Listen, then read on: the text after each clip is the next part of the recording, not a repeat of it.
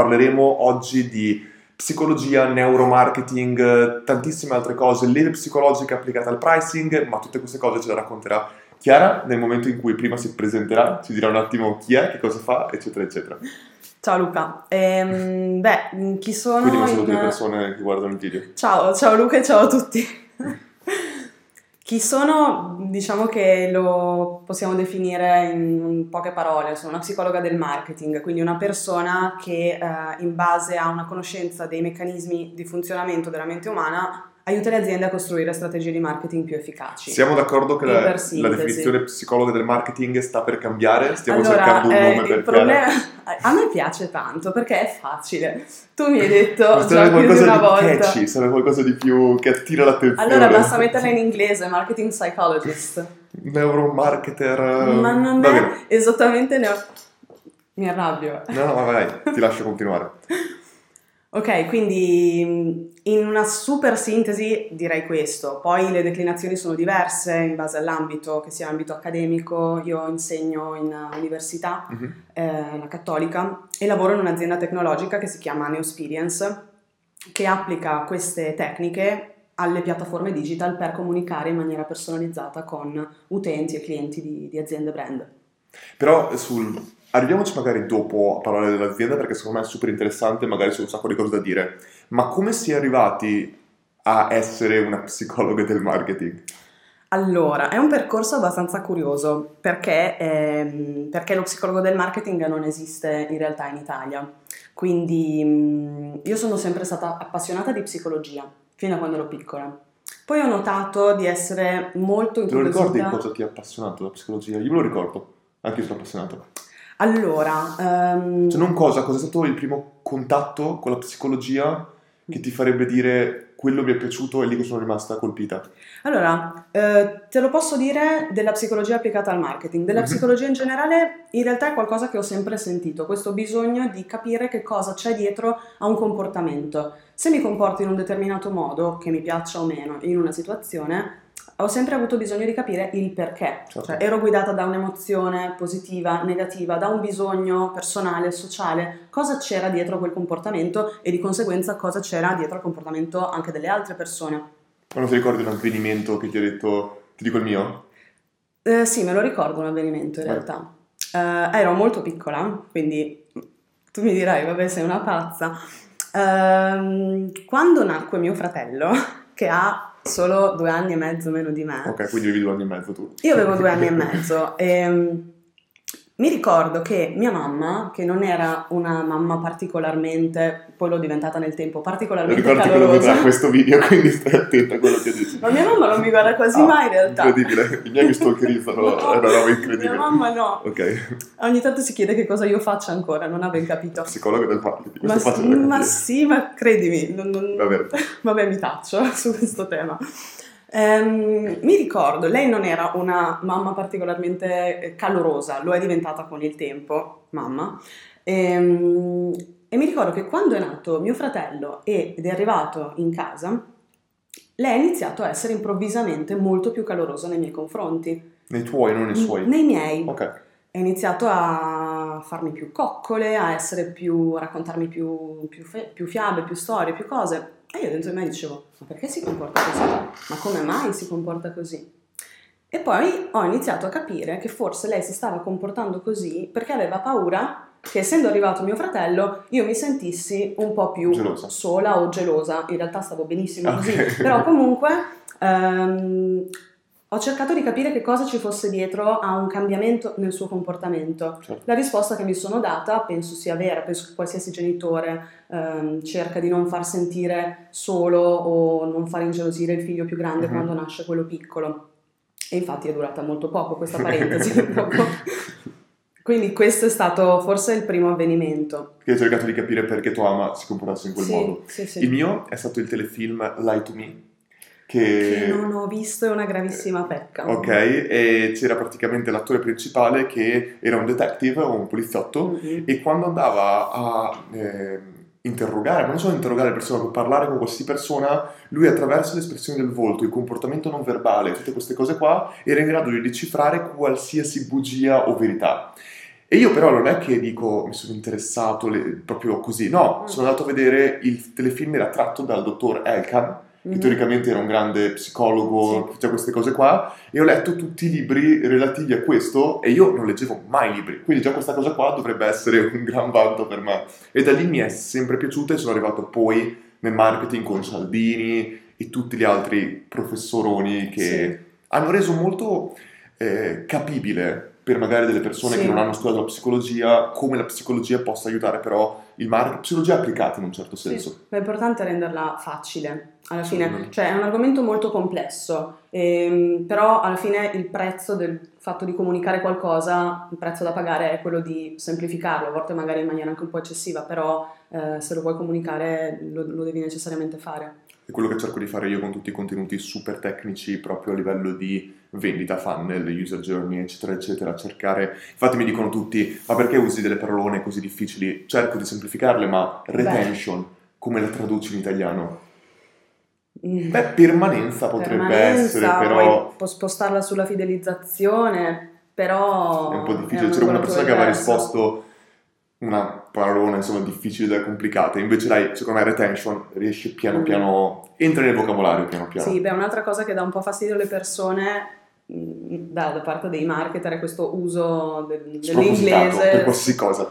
Però è così, cioè è più semplice, più facile, più veloce e alla fine Ci sta. ci sta. Quindi, in ogni caso ti sei avvicinata alla psicologia e poi hai detto che hai studiato psicologia in ogni caso. Ho studiato psicologia già applicata al marketing in realtà. Dove? Mm, in- inizialmente a Padova, Ok. in triennale. Mi ricordo Eh, che era molto buona l'università di Padova Era ottima, ottima. Anche in cattolica mi sono trovata molto bene. A Padova, mh, vabbè, a parte che ho studiato, ero una secchiona mh, fuori di testa, cioè Ok. proprio fuori di testa, infatti poi eh, sono, sono tornata più, sono diventata più normale nel tempo, però mh, sì, ho studiato veramente tanto sui libri. Ho iniziato quell'università perché tu mi facevi la domanda quando è nata la tua passione per la Mhm. psicologia. A un certo punto è nata una passione per la pubblicità, per il marketing. Mi rendevo conto che quando anche ero piccola guardavo cartoni animati con mio fratello, e quello che capitava è che quando c'erano gli stop pubblicitari li prendeva, si alzava dal divano, andava via a far merenda, a fare altro. E io invece rimanevo lì incollata alla televisione e iniziavo a capire che mi interessava anche di più lo spot pubblicitario rispetto al cartone animato che stavo guardando.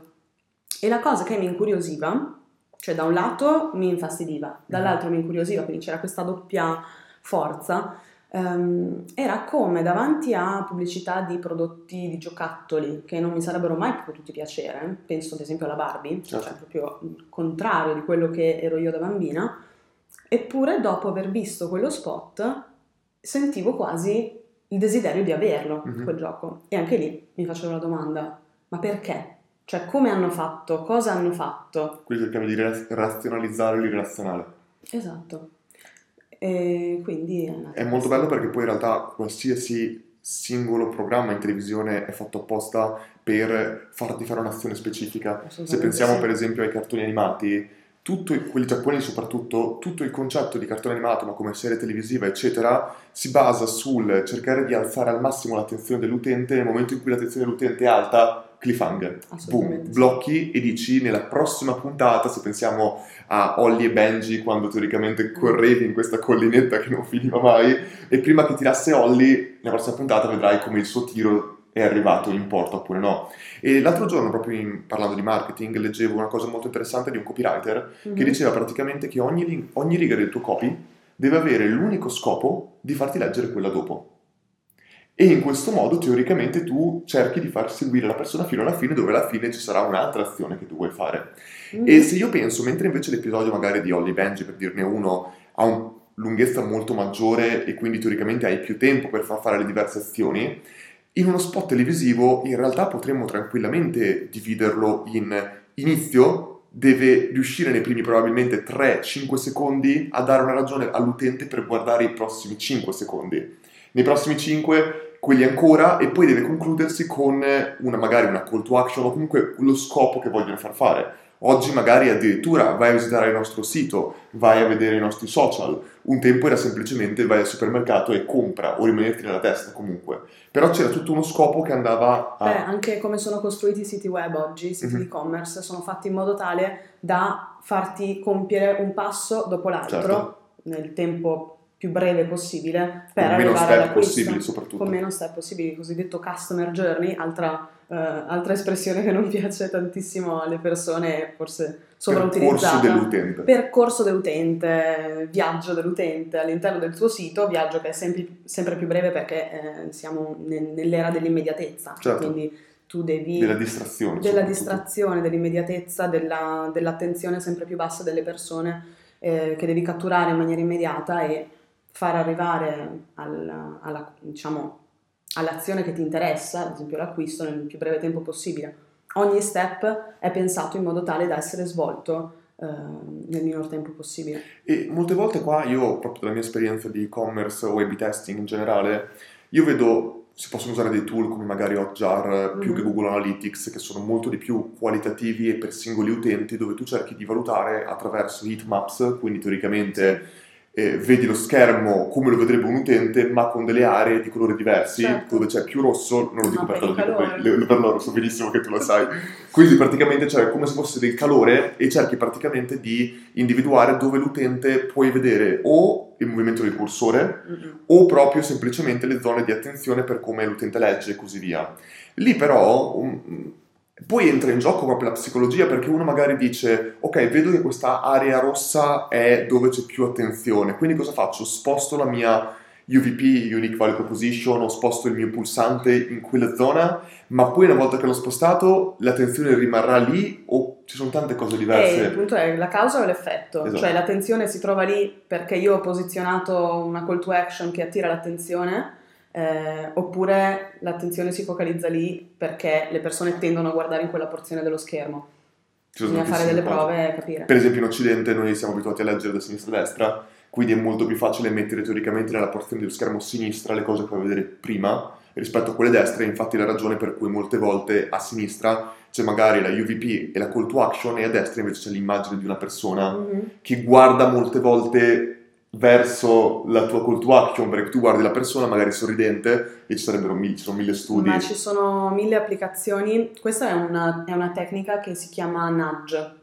Eh, nudge sono delle letteralmente spinte gentili, Ok. l'uso di tecniche psicologiche per portarti a compiere un comportamento desiderato Ok. in una direzione prestabilita senza però forzarti nella scelta, quindi senza omettere delle opzioni disponibili, senza nemmeno darti un incentivo economico, non sarebbe un nudge. Ok, È un'architettura delle scelte. un esempio di nudge che- grafico. Guarda, quello che tu stavi citando prima, la porzione sinistra dello schermo, la porzione destra dello schermo, hanno dimostrato che se tu prendi un menù eh, di un ristorante Mhm. e metti a sinistra le insalate, a destra gli hamburger, la maggior parte delle persone sceglierà le insalate. Se tu fai l'opposto, Mhm. la maggior parte delle persone sceglierà l'hamburger. In pratica quello che sceglieranno è quello che tu hai collocato alla sinistra del, del menù. Ok.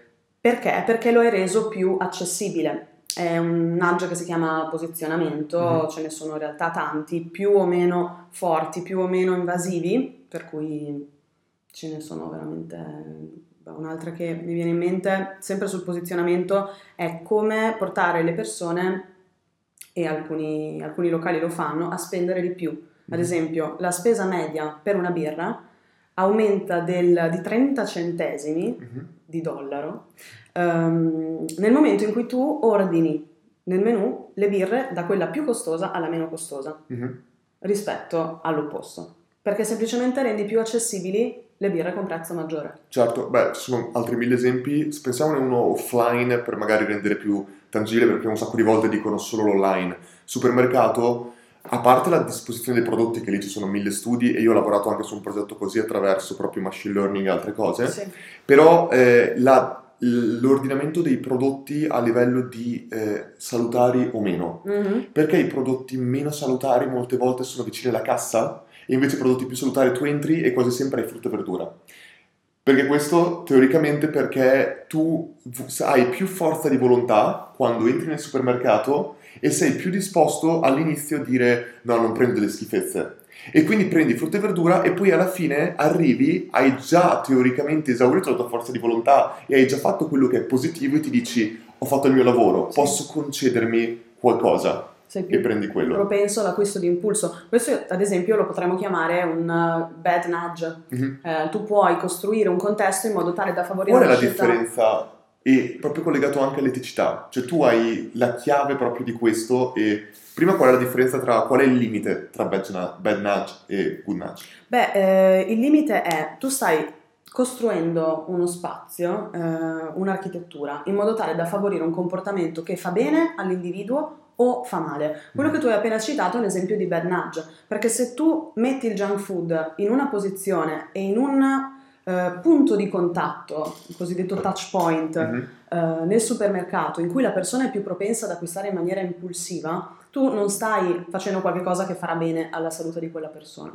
Ehm, Ma non dovresti neanche avere quei prodotti teoricamente nei supermercati teoricamente se la pensi in questo modo. teoricamente portato all'estremo tu dovresti avere solo prodotti salutari, ma sappiamo benissimo che non è così. Quindi sapendo di avere prodotti salutari e prodotti non salutari, tu come, come li posizioni per favorire la scelta dell'uno o dell'altro? Ti faccio un altro esempio, Eh, questo lo hanno fatto, è un esperimento che hanno svolto in America, Mhm. dove sappiamo esserci un grosso problema di, di obesità.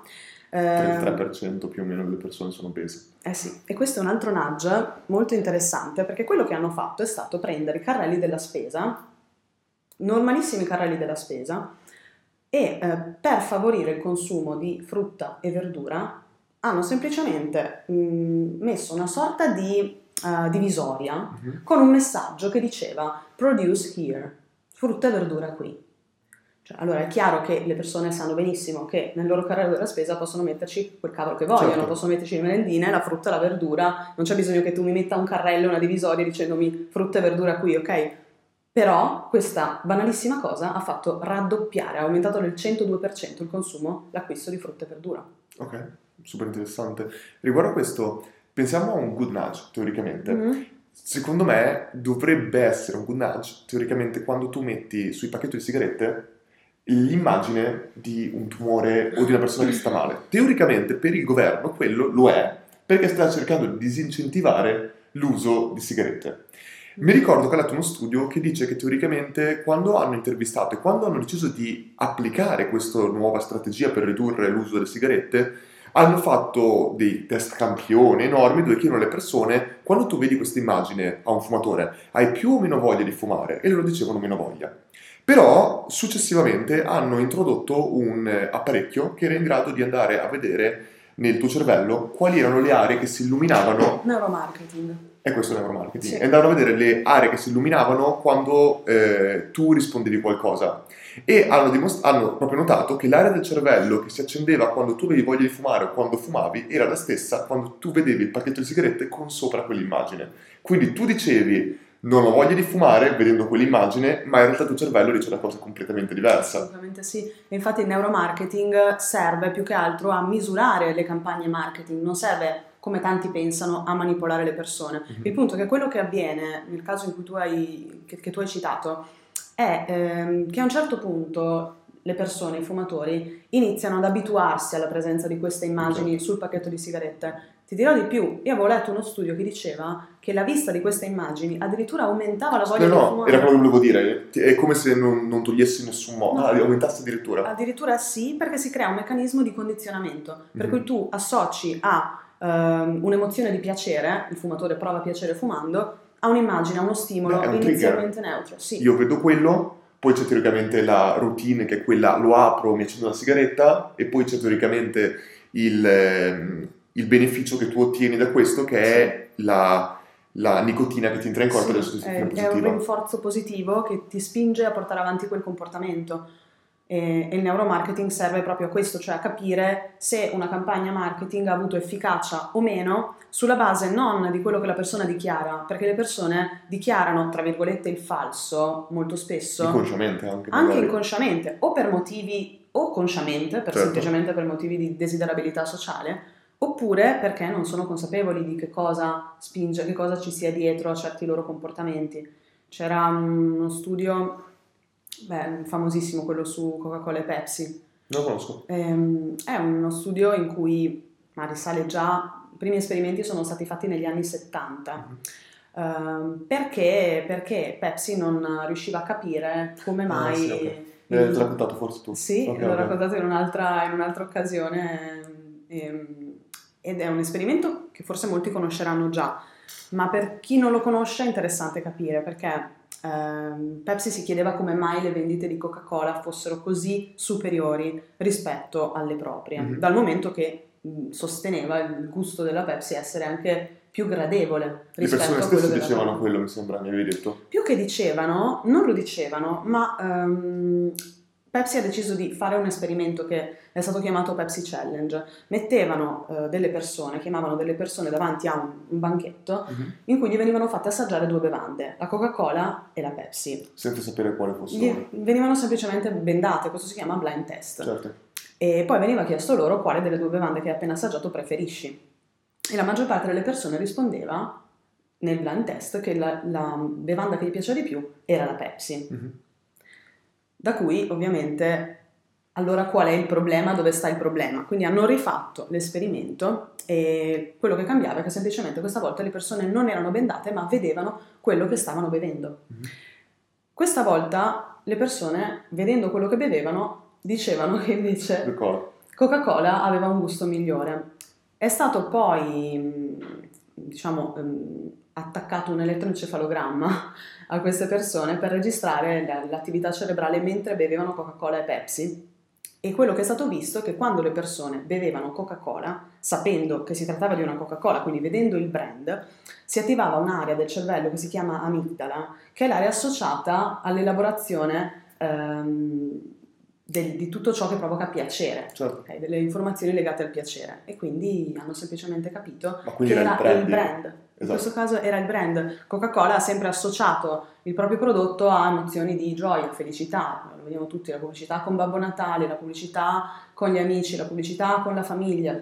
E questa associazione ha fatto sì che uno stimolo, ehm, il prodotto, venga associato a eh, un'emozione di tipo positivo. Super interessante questo qua, questo esperimento. E- ed è anche interessante perché invece Pepsi mi sembra che abbia sempre fatto più marketing relativo a sport, Sì, sembra un pochino più collegato a quello. meno rispetto- emozionale rispetto a Coca-Cola. E dietro Coca-Cola c'è un marketing pazzesco. E alla fine il marketing, il branding soprattutto si basa su questo, cioè sulla creazione di associazioni tra uno stimolo inizialmente neutro, il prodotto, il brand. Quando nessuno lo conosce è, uno stimo- è come uno stimolo neutro, in psicologia si dice così, ha un'emozione positiva di qualsiasi genere. Mm, Non so, Nike ci parla di determinazione, di autorealizzazione, Coca-Cola ci parla di, di gioia. E la eh, somministrazione, scusami se parlo così, ma ehm, diciamo la terminologia è un po' questa dal punto di vista psicologico, il fatto di andare a, a somministrare ripetutamente queste due cose insieme, stimolo neutro, emozione positiva, fa sì che a un certo punto il solo stimolo sia sufficiente per provocare l'emozione positiva anche in assenza di uno spot pubblicitario. Certo. Ora ti voglio far vedere un oggetto che è uno degli oggetti che secondo me nel futuro sarà più utilizzato nel neuromarketing. Mhm. Non so cosa la faccia, che non hai idea di cosa sia. Esatto. Ed è esattamente questo, l'orologio che ho Ah, al ok. polso. Perché questo? Questo qua eh, non, non stiamo sponsorizzando in nessun modo la marca, però è semplicemente un orologio che riesce a calcolare la mia pulsazione del cuore e è collegato quindi a tantissime informazioni ed è fatto apposta proprio per tenere queste informazioni. Quindi lui vede la mia pulsazione del cuore, vede quante ore dormo, vede tantissime cose. Sì. Ora, loro per esempio oggi stavo giocando a basket e nell'app è proprio venuto fuori, attraverso machine learning e altre cose che loro fanno, che io stavo giocando a basket. Quindi non stanno identificando un'azione con fa sport, no, sta facendo basket. E chiaramente questo qua adesso in questo momento è abbastanza limitato, ma Mm. perché? Perché è collegato unicamente ai suoi dati. Ma il concetto è, pensiamo per esempio invece all'orologio di Apple, che anche loro riescono a misurare il battito del cuore, ma l'orologio di Apple è collegato a tutti i tuoi device, è collegato al tuo cellulare, è collegato al tuo computer. Cosa potrebbero fare loro se potessero collegare il battito del cuore, inizialmente solo il battito del cuore, alle tue ricerche su internet, a quello che stai guardando e così via? Questo qua è un primissimo livello, ma i livelli possono estendersi tanto perché pensiamo a Google Glass. che Google Glass invece funzionava con, vedeva proprio quello che tu facevi. Sì. E se questo qua è collegato invece allo stesso sistema, vai ancora di più a unire l'offline a teoricamente questi impulsi. Ma c'è ancora altri step. Proprio tre mesi fa hanno fatto uscire una live di Mark Zuckerberg, che è praticamente il CEO di Facebook, chiaramente. Lui ogni settimana fa una live su Workplace, la loro piattaforma di, Sì, sì. di Facebook, con tutti i dipendenti Mm. e risponde a 3-4 domande che gli fanno i dipendenti di tutto il mondo e tutti i dipendenti del mondo possono guardare questa live.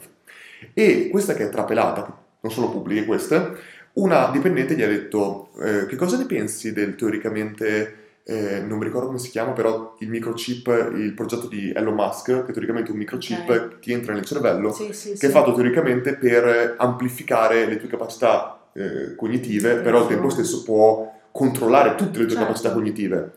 E eh, eh, chiaramente Zuckerberg ha risposto: Se io provo a parlare di qualcosa di così invasivo, mi uccidono. Cioè, Però ha parlato del eh, che puoi utilizzare comunque questo tipo di marketing non soltanto in maniera così invasiva, ma anche non invasiva. E il non invasivo sono tutti quei device, come in realtà sono proprio i eh, occhiali Purché esterni. comunque. esterni, chiaramente, che sono appoggiati e attraverso il tuo battito del cuore, le tue vene e il tuo flusso sanguigno nell'area teoricamente cerebrale possono incominciare a captare questi tuoi cambiamenti in, in base alle aree del cervello che si illuminano teoricamente e quindi Ok, infatti sarebbero in questo è già grado un discorso diverso perché se Diverso. mi parli dell'orologio e quindi battito cardiaco, sudorazione, lì stai misurando il livello di attivazione di una persona. che comunque La sono tanti dati Però maggiori appunto- rispetto a quelli che abbiamo oggi. Assolutamente sì, però questo vuol dire che eh, tu non potrai distinguere, avendo solo questo cosiddetto Tu, io o tu loro?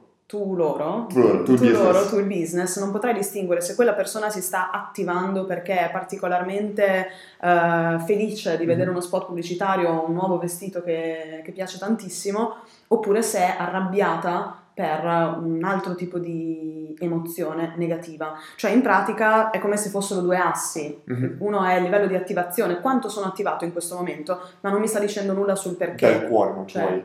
No. Però chiaramente da elettrocardiogramma e cose Assolutamente qua sì. puoi vedere tutto. Dall'attivazione delle aree cerebrali sì, anche se in realtà è una scienza, quella dello studio del cervello umano, che è in continua evoluzione Certo. e quindi i dati cambierebbero in funzione delle nuove scoperte che si fanno in questa disciplina.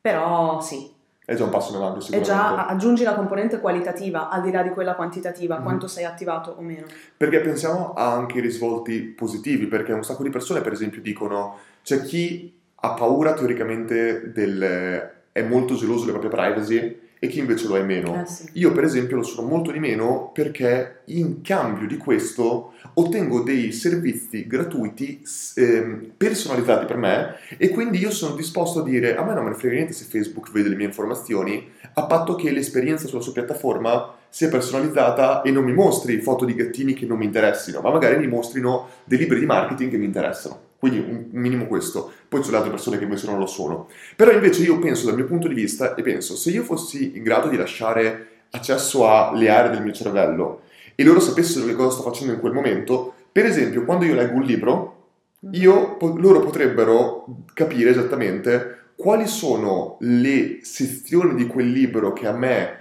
hanno provocato un'emozione forte di piacere Sì. e potrebbero nel Anche lungo un film. periodo di un film o qualsiasi cosa dirmi numero uno quali libri dovrei leggere che sono più inclini a provocarmi una sensazione di positiva e numero due potrebbero anche dirmi esattamente quali parti del libro leggere perché sanno già che quelle lì sare- sarebbero quelle che io avrei sottolineato e che avrei capito. Ora stiamo parlando di un livello molto più avanzato, futuristico. Però a un livello anche molto precedente, Spotify, per capire quali eh, canzoni potrebbero piacerti di più, in realtà non lo fa sulla base, solo sulla base di- degli artisti o del genere, ma analizza con tecniche di machine learning i ritmi Mhm. delle canzoni che tu ascolti per proporti eh, canzoni che hanno proprio ritmi simili. È ovviamente uno step molto precedente a quello che tu stai dicendo, però è, è vero quello che tu dici, cioè ci sono persone che in cambio di un'esperienza eh, più rilevante per loro, più utile, più affine al loro modo di essere, sono disposte a concedere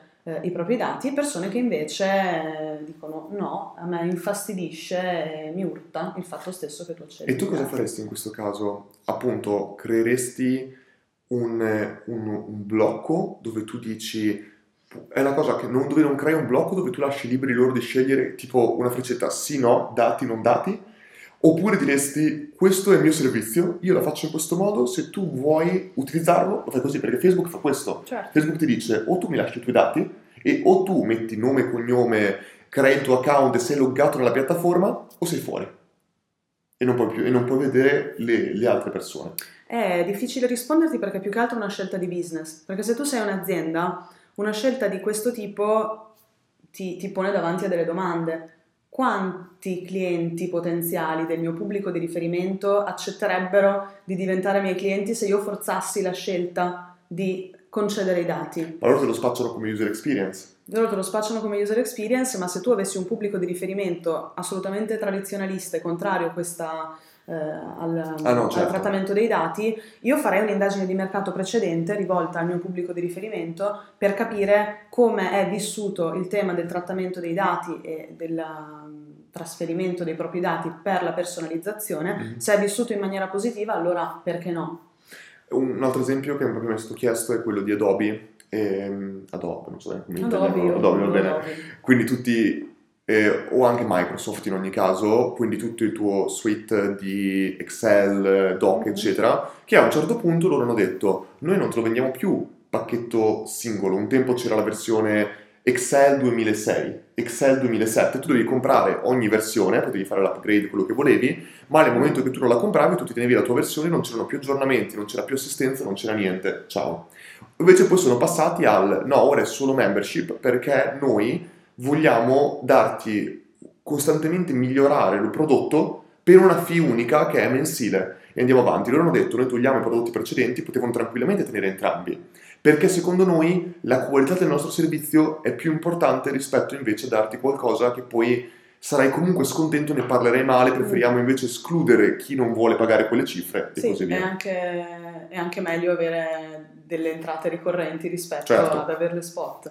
E Quindi, poi pensiamo anche che in quel periodo lì Google ha messo fuori Google Sheet, Google Doc, che era una versione semplificata e gratuita, e quindi loro hanno detto non vogliamo entrare in quel pricing, vogliamo invece stare, posizionarci molto più in Ti alto. posizioni come servizio, non come prodotto, ti posizioni come servizio continuativo, Mhm. che da un certo punto di vista toglie alle persone il problema di doverci pensare ogni volta al tema del riacquisto. Mhm. Io penso che molti business potrebbero giovare di questa logica membership Tantissimo. subscription. Pensa al mondo della cancelleria e Ma tutti a, a tutti coloro che ogni volta devono rifornirsi di e pensa invece a... Ti faccio un esempio proprio del concetto di membership e di quanto possa essere applicato a tantissimi business che secondo me non pensiamo.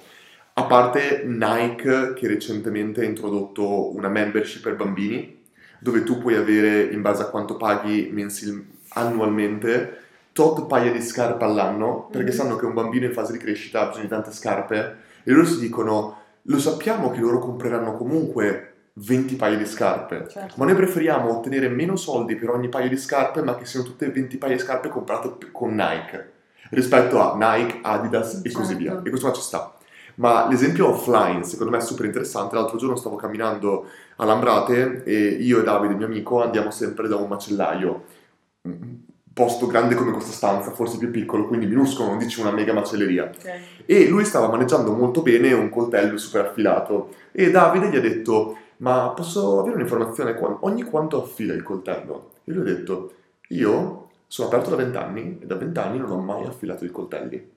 Perché? Perché è da vent'anni iscritto a questa membership dove loro gli danno quattro set di coltelli identici, tutti super affilati, e lui ogni settimana cambia set, loro passano, prendono il set che da affilare e alla fine del mese gli riconsegnano quattro set nuovi e lui va avanti, affilati, chiaramente non nuovi, però sempre suoi, e lui va avanti così all'infinito e in questo modo loro invece di averti venduto un set di coltelli che poi magari l'avresti cambiato dopo tre anni, ma magari l'avresti cambiato da qualcun altro, Certo. ti dicono noi ti facciamo, ti diamo a un prezzo molto più basso di partenza qualcosa che tu hai bisogno, però puntiamo invece su tutti i servizi aggiuntivi che tu magari non avresti utilizzato, avresti fatto un po' da te, invece così ti rendiamo la vita molto più facile. E lui dice è da vent'anni che io sono collegato a questo servizio da quando sono aperto e non ha mai cambiato azienda.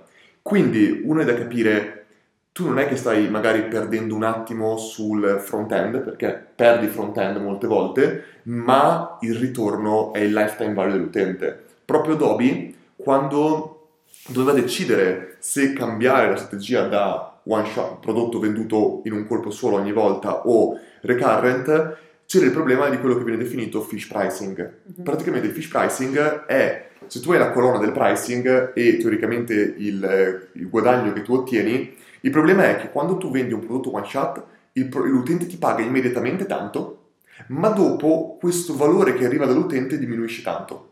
Quando invece tu fai una cosa recurrent, parte da un punto molto più basso, ma poi va su più tempo sta con te.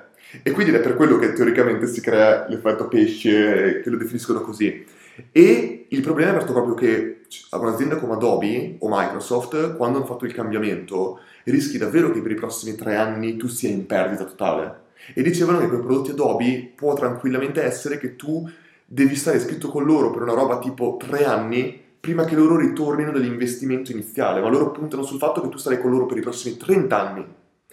E l'altro giorno ero con eh, un'azienda, secondo me, incredibile, hanno alcuni dei programmatori migliori, cioè sono stati votati anche migliore azienda di programmatori europea, se non mondiale, e mi parlavano proprio che teoricamente loro cercano di creare attraverso data scientist degli algoritmi di machine learning che si basa sul concetto, perché loro hanno tutti i prodotti in retention mm-hmm. e vanno proprio a ehm, cercare di creare degli algoritmi che individuano come dalla, da una fonte di traffico e dai comportamenti iniziali dell'utente cercano di stimare, di prevedere la loro retention futura. Perché il problema più grande di una membership è il fatto che tu puoi eh, fa- ottenere un acquisto subito, ma per vedere il loro eh, lifetime value devi aspettare mesi molte volte. E però tu non puoi stare lì a giudicare per una singola campagna mesi per, prima di spegnerla per capire che in realtà gli utenti che arrivano provano e poi se ne vanno. Certo. E quindi devi creare dei modelli che cercano di prevedere tutto questo. E secondo me è super interessante. E io onestamente neanche Rocket Internet vedevo, che è una delle aziende performance marketing più forte, vedevo dei sistemi così avanzati come mi hanno raccontato.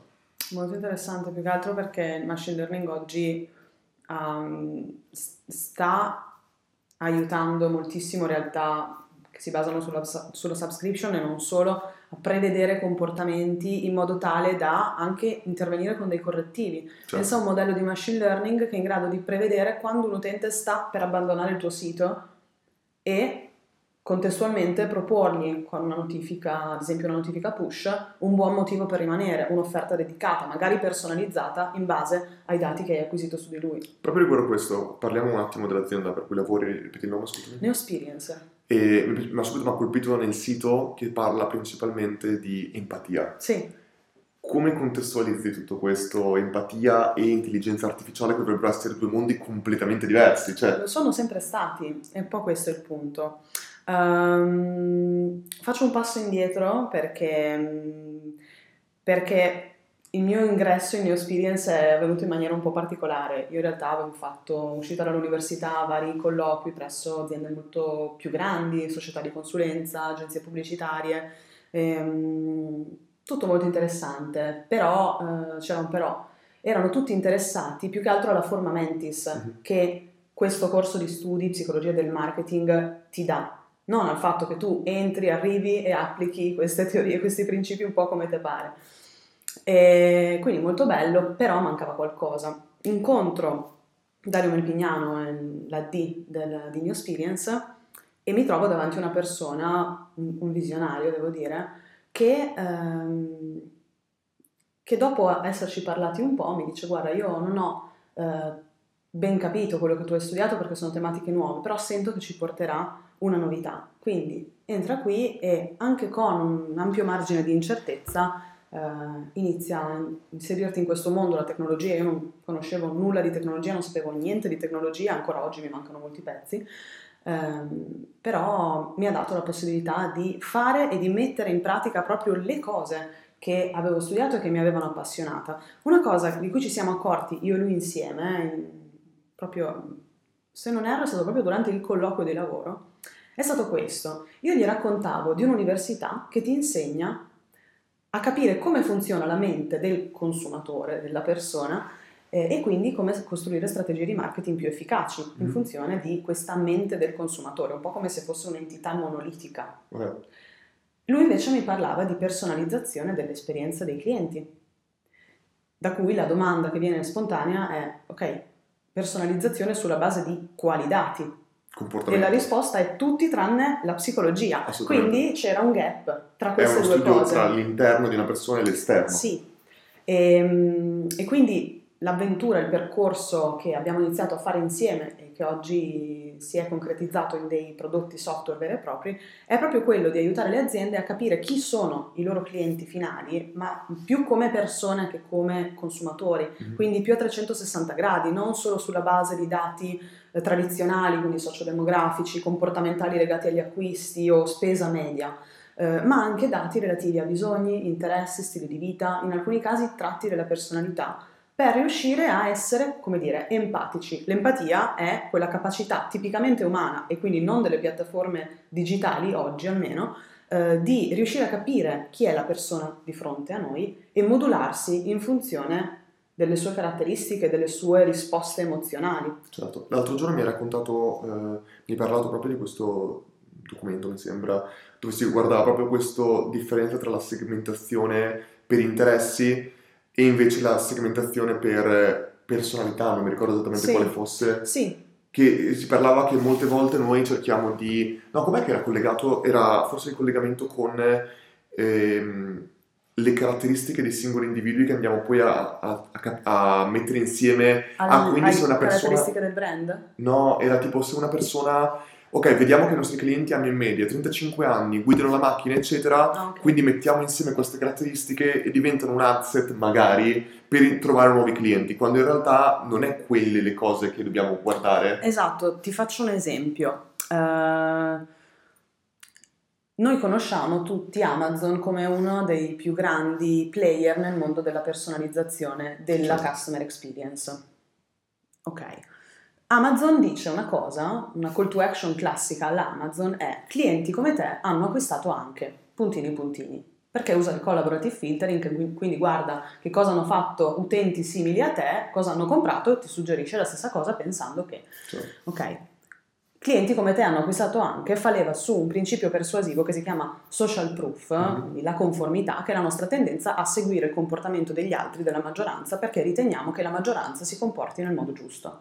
Più o meno ehm, tutti, in realtà non tutti, sono sottoposti a questo principio persuasivo, sociale. perché esiste un tratto della personalità che si chiama bisogno di unicità, che è tipico delle persone che anziché volersi conformare alla massa vogliono distinguersene. E per persone di questo tipo, quello che abbiamo dimostrato è che una call to action che ti parla di clienti come te hanno acquistato anche non è efficace, ma anzi è qualcosa che crea il rifiuto, perché se tu hai un alto bisogno di unicità dici clienti come me, ma clienti come me chi? tu non mi conosci, non Tu non sai, mi e questo conosci. sono unico nel mondo, quindi... Esatto, quindi questo è un esempio di come un tratto che non riguarda dati sociodemografici o comportamentali sia in realtà un importantissimo driver di scelta. Mhm. Pensa al mondo della moda. Clienti con un alto bisogno di unicità sono persone che apprezzeranno molto di più la proposta di prodotti originali, capi originali, di nicchia, unici, appena lanciati. Sono persone che, penso, non so, ad alcune mie amiche, che se acquistano un capo di abbigliamento in un negozio, poi lo vedono indossato da altre a una festa o eh, per la strada, si infastidiscono, cioè o perdono comunque moda, interesse. usate qualcun altro. Se ce l'ha qualcun'altra, cioè non mi piace più, quasi andrei a casa a cambiarmi, ok?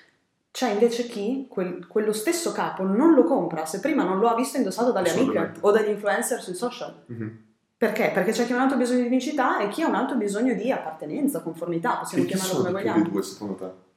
Qual è la percentuale che tu daresti? perché, perché secondo me non ci sono mai abbastanza studi su Mm. questo. Cioè, il problema è che la psicologia dei consumi e del marketing è ancora una nicchia.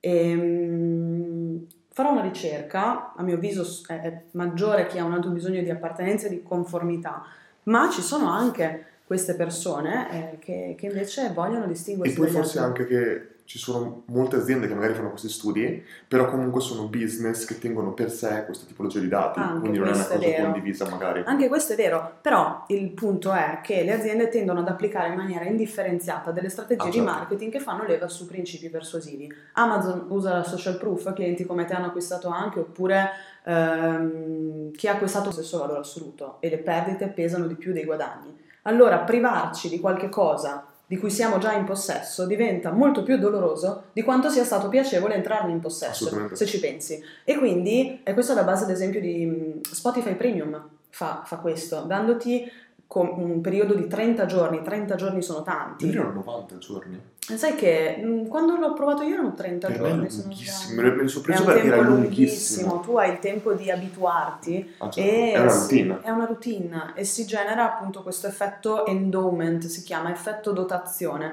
cioè nel momento in cui io possiedo qualche cosa, ne entro in possesso, lo utilizzo, imparo a conviverci, questo qualcosa acquisisce per me un valore superiore rispetto a quando io l'ho ottenuto Certo. e quindi privarmene sarà molto più costoso, molto più doloroso E non è me. solo questo, è anche tutto quello che tu personalizzi, customizzi, le informazioni che tu inserisci dentro, le tue playlist, tutte queste cose qua che dopo perderai. Un altro tool che era ClickFunnels teoricamente si basava proprio su questo perché loro ti dicevano tu fai tutti i tuoi funnel, le tue landing page eccetera, ma nel momento in cui tu cancelli, noi cancelliamo tutto. Non è che se tu ritorni li ritroverai. E quindi c'è la paura della perdita. C'è la dici, "Oh mio perdita e a un certo punto tutto". ti mettevano addirittura 9 dollari di fee mensile per tenere salvate le tue pagine pur non pagando l'abbonamento e non potendo usare il servizio.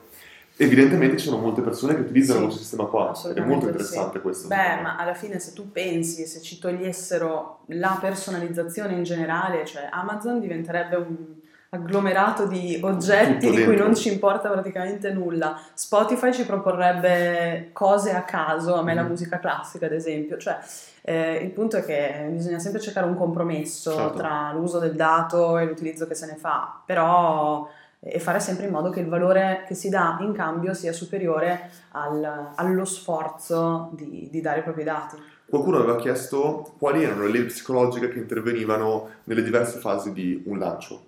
E io ne ho già parlato diverse volte, però molto brevemente il concetto principale, soprattutto più si avvicina alla fine, più si arriva proprio al punto che dicevi prima della mancanza, fear of missing out, eh, FOMO, quello che è. Sì, sì. E, e quindi teoricamente molte volte se io dovessi parlare semplicemente di un lancio magari di 30 giorni, faccio l'esempio, tu hai 20 giorni dove tu vai soltanto a dare contenuti gratuiti. E lì, se pensiamo al nostro amico Cialdini e tutte queste idee psicologiche, entra Authority dove tu vieni identificato come teoricamente qualcuno che sa quello di cui parla. Assolutamente, Tutto- l'esperto. Tutta la parte di like- likability, non so come dirla questa parte qua, ti diventi una persona più piacevole perché ti abitui a guardarla e quindi automaticamente la tua voce, la tua faccia è incredibile come a volte vediamo dei politici che sono oggettivamente brutti e ci sono delle persone sui social che gli dicono ma quanto sei bello, sei... perché più lo vedi, lo vedi più Diventa, diventa, familiare. diventa familiare per te.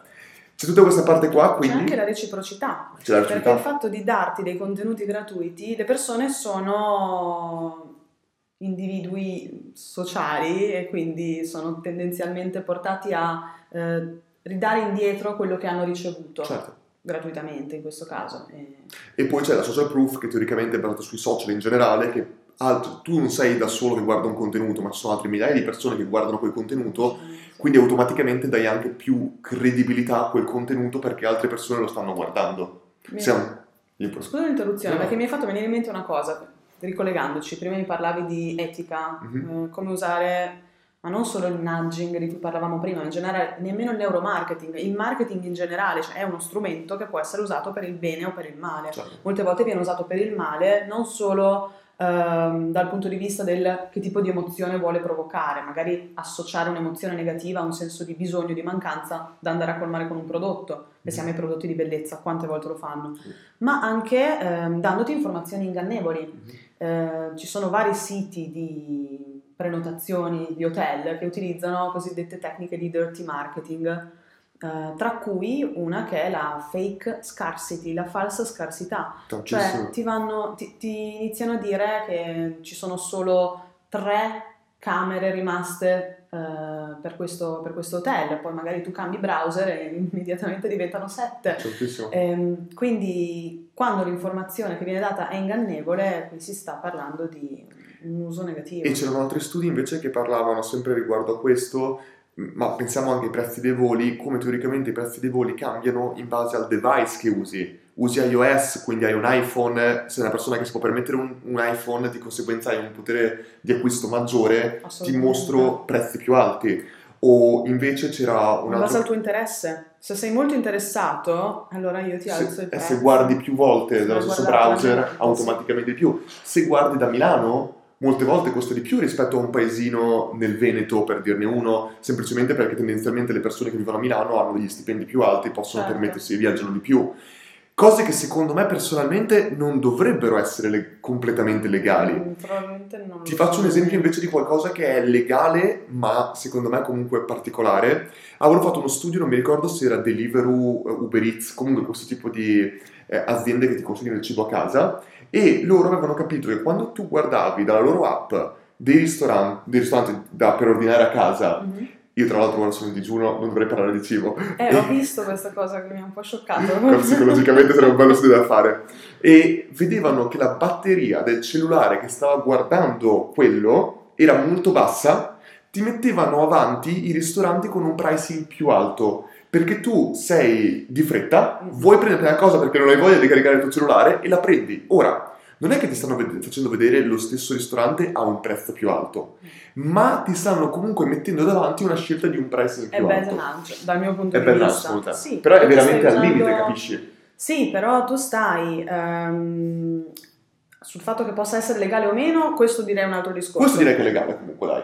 Ok, lo fanno. È un posizionamento. Esatto, è un posizionamento. Tu stai Quello eh, ricostruendo un contesto con un'architettura tale per cui io posiziono in maniera più accessibile ciò che conviene a me business Certo. e non a te cliente. Quindi è un bad nudge. Se io vado da McDonald's, ok, e vedo ovunque che è possibile ordinare il menù piccolo, medio, grande, Mhm. lo vedo. Ma la persona che mi sta servendo mi dice cosa preferisce, il menù medio o il menù grande? In quel momento sta omettendo Ah, il menù ok. piccolo, anche se io lo, lo vedo e so che c'è. Questa è una forma di bad nudge nel momento in cui noi assumiamo che non sia ottimo andare ogni giorno da McDonald's a prendere il menù medio o il menù grande.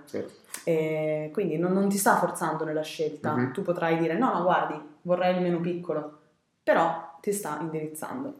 Tornando un attimo alla parte dei lanci, ehm, dopo questi 20 giorni magari di contenuti gratuiti può avvenire la parte dove, a parte annunciare, entriamo direttamente nel lancio, c'è la parte del lancio che magari diciamo che è di tre giorni, che è un po' quella classica, e quando tu entri lì succedono che in questi tre giorni ci sono delle leggi psicologiche che io almeno ho sempre utilizzato, ora mi direi se è bennaggio oppure no, che sono completamente diverse. Il primo giorno, la maggior parte di volte, cavalchi la, non l'allegria, l'hype in generale. E tutte le persone che erano già convinte di comprare è il momento in cui comprano tendenzialmente.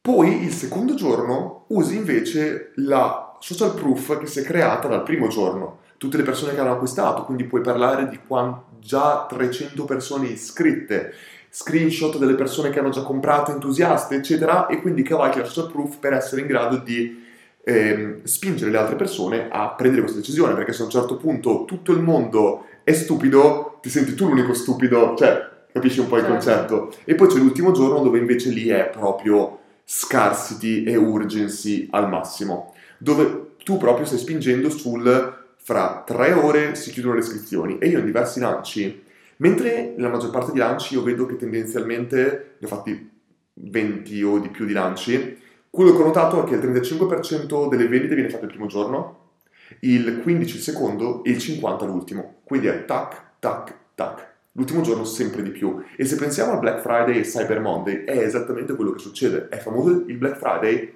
ma il giorno in cui vengono fatte più vendite è il Cyber Monday. Perché? Perché è l'ultimo giorno Certo. FOMO, eccetera, eccetera. Ora, una volta sola è successo che un lancio che era partito male, ma non male, male per le previsioni che avevamo fatto, Mhm. Ha fatto probabilmente 10, 25, 70, dove è proprio stato un un exploit incredibile. E questo qua, secondo me, con lo stesso cliente era proprio basato sull'urgency, la scarcity. Che cosa uno- avevate fatto? No, lì era stato principalmente una differenza di comunicazione, però secondo me era più una comunicazione scarsa i primi giorni, più della scarcity urgency. Però è incredibile come io ho visto l'ultimo giorno sempre più vendite degli altri giorni. Ed è una cosa che dovrebbe anche farci riflettere su come le psicologiche possono aumentare tantissimo le vendite. Sì. Una volta io ho fatto, sempre lo stesso cliente, ho ottimizzato un funnel eh, suo e l'ho fatto passare, ho fatto aumentare le conversioni dal- del 122%. Come ho fatto? Praticamente c'era un questionario dove l'utente doveva compilare per candidarsi per poter comprare il prodotto. E quello che succedeva è che una volta che l'utente veniva selezionato, e c'era una selezione vera, veniva eliminato circa il 30% delle persone che non erano in target con quello che tu volevi avere all'interno del prodotto, Mhm.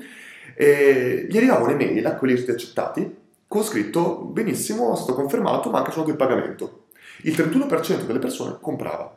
E io mi sono sempre detto, ma cavolo, sono persone che hanno visto il prezzo, visto che cos'è il prodotto, preso la briga di compilare un sondaggio, fa tutto questo, ha aspettato, gli è arrivata l'email e ora perché solo il 31%? Una persona potrebbe dire il 31% non è male, per me solo il 31% hanno acquistato era poco per me. Che cosa ho fatto per ottimizzare tutto questo? Ho usato proprio il concetto di urgency, eh, perché secondo me il, il problema principale è che ti arrivava il link e tu potevi comprare quando volevi, effettuare l'acquisto quando volevi. Ho creato un sistema attraverso un tool chiamato Deadline Funnel che applica dei cookie al tuo link che tu gli mandi e dopo 72 ore io gli dicevo che loro non potevano più iscriversi e dovevano aspettare la prossima volta. Però il concetto è che secondo me anche questo concetto qua di urgency scarcity lanci non è bad nudge perché io lo faccio realmente. Se è reale È completamente fake. reale. Ma quante volte vedi online Tantissime. l'offerta scade in 22 ore e 56 minuti, il giorno È vai dopo 3 giorni e scade in 20 ore. Questo qui era proprio applicato perché era un link unico che arrivava loro e dopo i cookie facevano un redirect a un altro link con scritto le iscrizioni sono chiuse e dopo magari tre mesi gli avvisavamo che le iscrizioni erano aperte, ma perché realmente loro come persone singole non potevano acquistare. Chiaro che loro avrebbero potuto cambiare mail, ricandidarsi, Certo. riessere accettate, però capisci che allora lì non puoi prevenire il... non puoi stare lì con la pistola in mano dicendo ah ci ti ho beccato. Però secondo me quello che io facevo in quel caso lì era una... è chiaramente un urgency scarcity artificiale perché sono prodotti online che in realtà sono scalabili all'infinito. Però è una cosa che noi creiamo per scelta di business che è Certo. reale. Quindi secondo me non è un bel non, non vedo, qua. no, non è un nudge. Ed è aumentato del 122%. Oltretutto è una tecnica di persuasione e c'è una differenza tra nudge e persuasione. Mhm. che mh, non è nemmeno così sottile, perché il nudge, quello di cui parlavamo prima, queste spinte per portarti a compiere un comportamento, hanno un effetto sì, ma hanno un effetto immediato e non creano patrimonio culturale. Ok. Nel senso che loro non ti convincono che un comportamento è migliore, sia migliore di un altro. Mm. Il tizio con il carrello che fa la spesa e che si trova un giorno, un bel giorno, la scritta produce here e quindi acquista il doppio della frutta e verdura semplicemente perché gli ho messo dentro un cartello, ma poteva farlo tranquillamente anche prima, non sta convincendo e spiegando a questa persona perché è importante mangiare È più frutta e verdura. Sì, agisci direttamente sul comportamento, questo lo dice anche che ha detto Sustain, che è uno dei, dei due autori del libro Nudge, Thaler e Sustain, eh, ha detto il difetto del nudge è che non crea patrimonio culturale, agisce direttamente sul comportamento. La persuasione invece fa un passettino in più, quindi ti convince anche di qualche cosa. Quello che tu hai fatto ehm, con, questo, con questo lancio è stato usare una scarcity eh, seguendo un altro meccanismo, un altro principio che è quello del commitment e consistency. Mhm.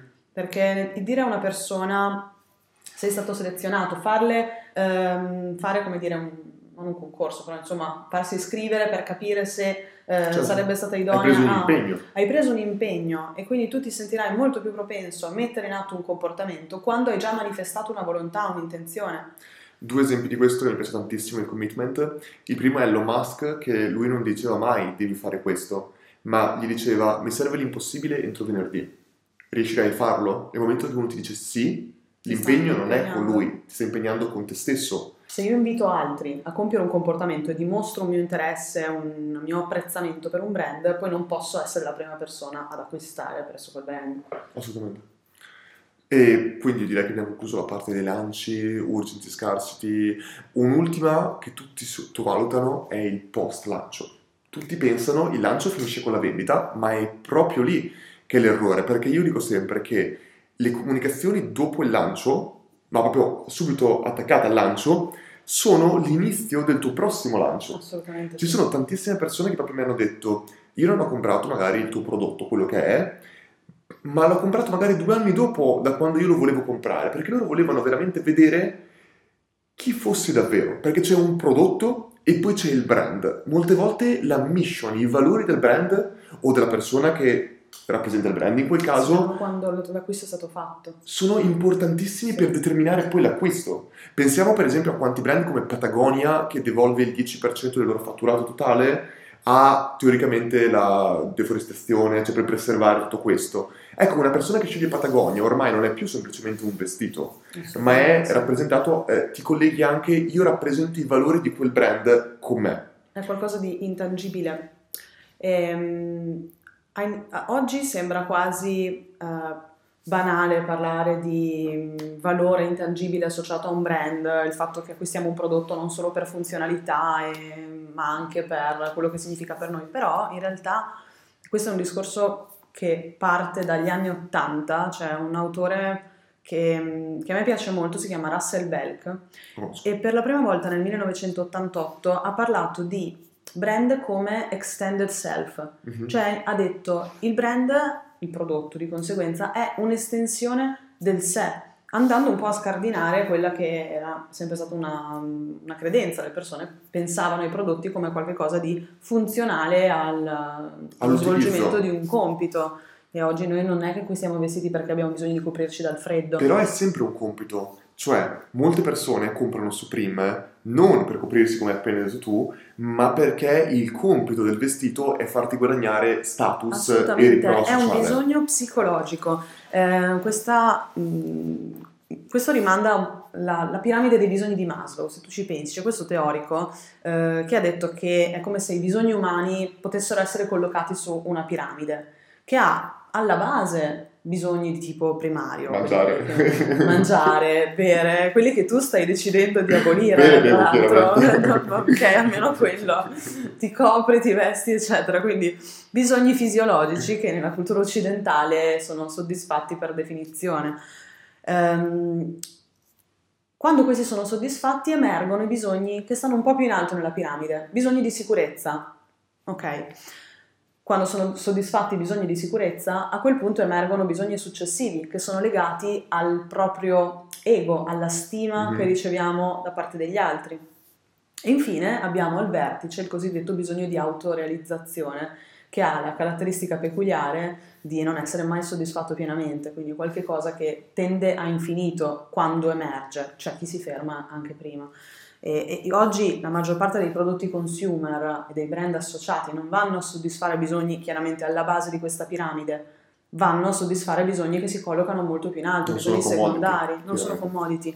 E, ehm, e il brand come estensione del sé è interessante perché è quello che dice che la persona va a mm, comunicare la propria identità e a rafforzarla anche con se stesso anche attraverso i prodotti che acquista e i brand che sceglie.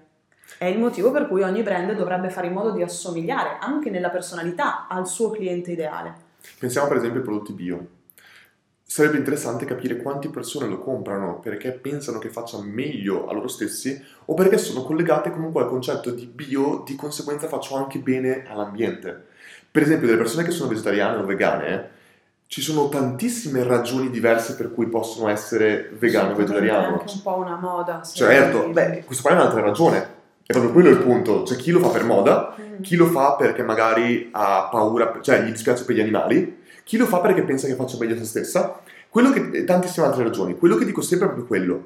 Tu devi pensare semplicemente che ogni prodotto può essere comprato per ragioni diverse e molte volte essere in grado di identificare la ragione per cui un segmento del tuo mercato vuole comprare quel prodotto e parlare a loro riguardo a quelle ragioni può fare una differenza incredibile. Ognuno può comprare dei jeans per ragioni completamente diverse. Lo stesso paio di jeans può essere comprato per tre o quattro ragioni diverse, ma tu non puoi usare una ragione unica pensando di prendere tutto il tuo mercato. No. È il motivo per cui è importante capire chi è il nostro cliente ideale anche da un punto di vista, direi, psicologico, mm-hmm. perché la motivazione eh, sottostante all'acquisto di quel prodotto è fondamentale intercettarla per riuscire poi a comunicare quel prodotto nella maniera giusta. Netflix secondo me ha fatto questo in maniera incredibile perché è stato proprio la prima azienda televisiva, diciamo pure, ad andare a prendere le minoranze, secondo me. Sono stati i primi a incominciare a fare telefilm o, o canali per persone di colore, persone mulatte. Le persone mulatte possono essere di tantissime tipologie diverse, puoi essere mulatto misto nero e misto cinese, puoi essere mulatto misto tante cose diverse. Transessuali, gay, persone di, che prima non venivano semplicemente, soprattutto in Italia, date una voce. E Netflix invece dava una voce a loro e loro si andavano a creare un legame anche con questo perché prima erano sempre state un po' trascurate. Cioè molte volte quando magari per noi che siamo bianchi è facile farlo, lo dico perché la mia ex ragazza è di colore, quindi per me è stato anche facile capire da, dal certo. punto di certo. vista suo proprio queste cose. E, e, proprio lei mi raccontava che per noi magari era facile vedere un telefilm e dire io sono il protagonista, sono l'eroe, ma invece per una persona magari di colore che cresce in Italia dove tutti gli eroi sono bianchi, è difficile immedesimarsi in qualcuno che non ti rappresenta in nessun modo. Sì. Beh, questo è un bel esempio di quello che eh, chiamiamo corporate share value che è diverso dalla responsabilità sociale, perché la, la, responsabilità sociale di un'azienda ha come obiettivo quello di minimizzare l'impatto che ha sulla società. Mm-hmm. Va bene, prodotti meno dannosi per l'ambiente, ok. okay. Invece corporate share value significa creare un valore per la società unitamente al valore che tu crei per il business. Mm-hmm. Mi è fatto venire in mente un esempio molto bello che avevo visto, non ricordo se fosse The Next Web o, o Web Summit come conferenza, eh, quello che ha fatto Gillette con una campagna oltretutto strappalacrime bellissima che ti consiglio di guardare, vi consiglio di guardare. Um, Gillette parte dal presupposto che mh, ci sono persone, che quando, uomini, che quando diventano anziani non sono più autosufficienti, uh-huh. hanno bisogno per fare le cose anche più basilari dell'aiuto di altri. E queste persone che magari hanno sempre tenuto molto alla cura del proprio corpo, ehm, anche magari per una questione di tra virgolette, dignità personale dal loro punto di vista, eh, si sono sempre fatte la barba, mm-hmm. chiaramente, ma a un certo punto magari non, non, è più possibile per loro farselo. E come tu sai, eh, i rasoi sono fatti, i rasoi Gillette, sono fatti per essere usati su se stessi. Certo. E allora quello che Gillette ha fatto è stato creare un prodotto unico, eh, che è un rasoio, che invece è fatto apposta per essere usato da qualcuno su qualcun altro. Quel qualcuno è il figlio, nello spot di, di Gillette, che lo utilizza per radere la barba del padre. Questa cosa, a parte che io ho quasi iniziato a piangere durante okay. quella campagna, però lasciamo stare. Eh, è un esempio, secondo e me. Poi analizzato perché eh, no, riuscì a piangere. cartone preferito era Mulan, oh. quindi, insomma siamo, è degenerata la situazione. Comunque, comunque è un esempio di corporate share value, cioè io non, sto, non mi sto limitando a fare in modo che i miei prodotti abbiano meno impatto sulla società, ma io sto facendo qualcosa che dà un valore alla società oltre che al mio business. Ci sono tantissime aziende che eh, hanno deciso di fare questo perché quello che io penso è che la maggior parte delle volte alla fine i valori incominciano con il founder, che sono i valori personali, che in realtà i valori delle aziendali sono semplicemente la direzione che i founder e il team hanno passato poi al brand. Troppe volte pensiamo ai brand alle aziende come delle entità completamente non empatiche, non personali, ma quando uno mi dice B2B, per me il B2B non esiste, il business to business, perché tu alla fine parli come, come entità business che è composta da persone ah, ad altre persone all'interno di un'azienda. Quando le persone si lamentano perché i social non funzionano nel business, è perché tu stai creando dei contenuti noiosi. Le persone sui social, anche se sono aziendali, non vogliono essere annoiate, vogliono comunque trovare qualche interazione, qualche emozione da parte loro. E ehm, il, tantissimi business oggi stanno cercando di fare del bene attraverso, del bene poi dipende, però comunque a dare qualcosa dietro alla società, non creando delle non pro, no profit che devono fare qualcosa in qualche paese africano, eccetera. No, loro dicono semplicemente noi facciamo business, il nostro lavoro è fare soldi, ma una parte di quei soldi lo destiniamo per un determinato progetto. Ne parlava anche Luca Lamesa recentemente, c'è per esempio un progetto che si chiamava uh, One Liter of Light, una cosa così, dove loro per ogni bottiglia d'acqua che vendono vanno a creare un... Um, istruiscono, danno un lavoro a una persona in un determinato paese in via di sviluppo che praticamente nelle baraccopoli, che c'è molta, molto buio, usano sempre dei fornelli a gas che molte volte rischiano di provocare incendi e così via. Loro hanno istruito queste persone a fare un foro sul soffitto, chiaramente tappandolo, mettendo una bottiglia di vetro perché la luce di giorno si irradiava in tutta la zona e erano riusciti a diminuire del 30% mi sembra gli incendi e altre cose. E lo facevano però attraverso i profitti generati da un business che non c'entrava niente con tutto questo, quando molte volte non succede più così. Cioè prima non succedeva così. Interessante. Non lo sapevo, tra l'altro ho conosciuto Luca la Mesa. Sì, sì. sì. Beh, Patagonia, un altro esempio, come avevo detto in precedenza, loro vendono vestiti perché dovrebbero destinare il 10% alla foresta, perché sono dei valori che loro cercano di condividere e facendo del bene, non creando una, no, una onlus, ma attraverso i profitti del loro brand. Poi lascia stare il fatto che può essere detratto le tasse e così via. Questo sono altri discorsi che non vogliamo entrarci. Poi anche lì i cinici potrebbero dire... Eh. Vabbè, ma lo stanno facendo solo per una questione di immagine, eccetera, eccetera, o per risollevare l'immagine da chissà quale scandalo. Eh.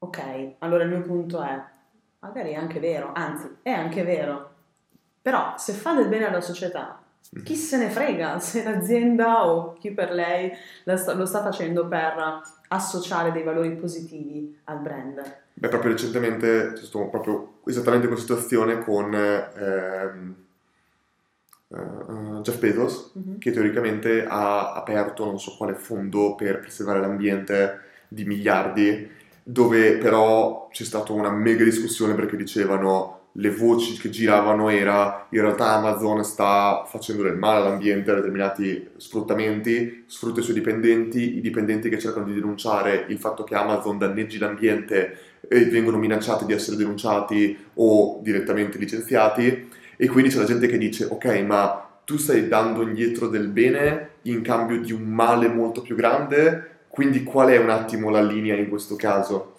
Cioè, in teoria... Eh bisognerebbe essere coerenti con le attività che si fanno certo. al proprio interno, all'esterno, dopodiché... È, ognuno è un business. È un business. Decideranno loro in questo caso. Assolutamente sì. Ultima domanda, direi che comunque è un pezzo che stiamo parlando, libri. Tantissima gente chiederà libri, io posso nominarne un casino di libri, ma chiaramente uno che dico sempre proprio di psicologia è forse il mio preferito, Influence, le armi della persuasione di Robert Cialdini, ho letto anche Persuasion, ho letto eh, libri, ne ho non so quanti di psicologia, l'altro è Power of Habits, okay. bellissimo, momenti che contano, meno psicologico ma comunque collegato a questo. I tuoi libri che consiglio, che, anche uno, il tuo preferito riguardo a questi allora, temi? Allora, te ne direi due, mm-hmm. eh, anche se sarebbero molti di più. Uno è Small Data di okay. Martin Lindstrom. Non l'ho letto. Eh, bellissimo perché aiuta proprio a cogliere l'importanza di acquisire un dato sulle persone, sui clienti, eh, che sia un dato qualitativo che riguarda la, il cliente come persona e non come semplice consumatore. Mm-hmm. Eh, lui lo fa in maniera molto seria, andando veramente nelle case delle persone, a vederne le abitudini, scopre cose meravigliose. È un libro, non voglio spoilerarlo, veramente bello, lo consiglio. E, è molto attuale nel momento in cui oggi noi parliamo di big data, ma di un salto in più, quindi di uso dell'intelligenza artificiale per cogliere anche una dimensione più umana uh-huh. del, del cliente, dell'utente. E l'altro, non voglio cadere nel banale, però um, per chi si interessa di psicologia, anche applicata al marketing, è l'interpretazione dei sogni di Freud, okay. che è il libro che mi ha fatto, ha fatto sbocci- più che sbocciare, cioè fiorire l'amore che io ho verso la psicologia perché ti aiuta proprio a capire la differenza tra qualcosa di manifesto e qualcosa di latente, di implicito, come la realtà a volte non sia come sembra, come a volte eh, alla base del neuromarketing eh, le persone dichiarino qualche cosa, ma il dichiarato non coincide con quello che sta dietro i loro comportamenti. L'interpretazione dei sogni di Freud è un libro stupendo in cui lui racconta le storie dei sogni che gli venivano dai suoi pazienti e mm, te, lo, te li analizza proprio lì certo. e tu vedi esattamente come un sogno raccontato dal paziente in un determinato modo, sogno, sogno manifesto, poi attraverso l'interpretazione rivedi un significato latente che è completamente diverso dal, dal sogno per come è stato raccontato. Bellissimo. Super. Direi che ci siamo. Grazie tantissimo Chiara per eh, tutto quello che hai detto. Secondo me abbiamo un materiale infinito per andare avanti. Grazie a te, grazie a voi. Grazie a voi. Saluta l'ultima. Ciao, visto che non l'ho fatto all'inizio, lo faccio ora.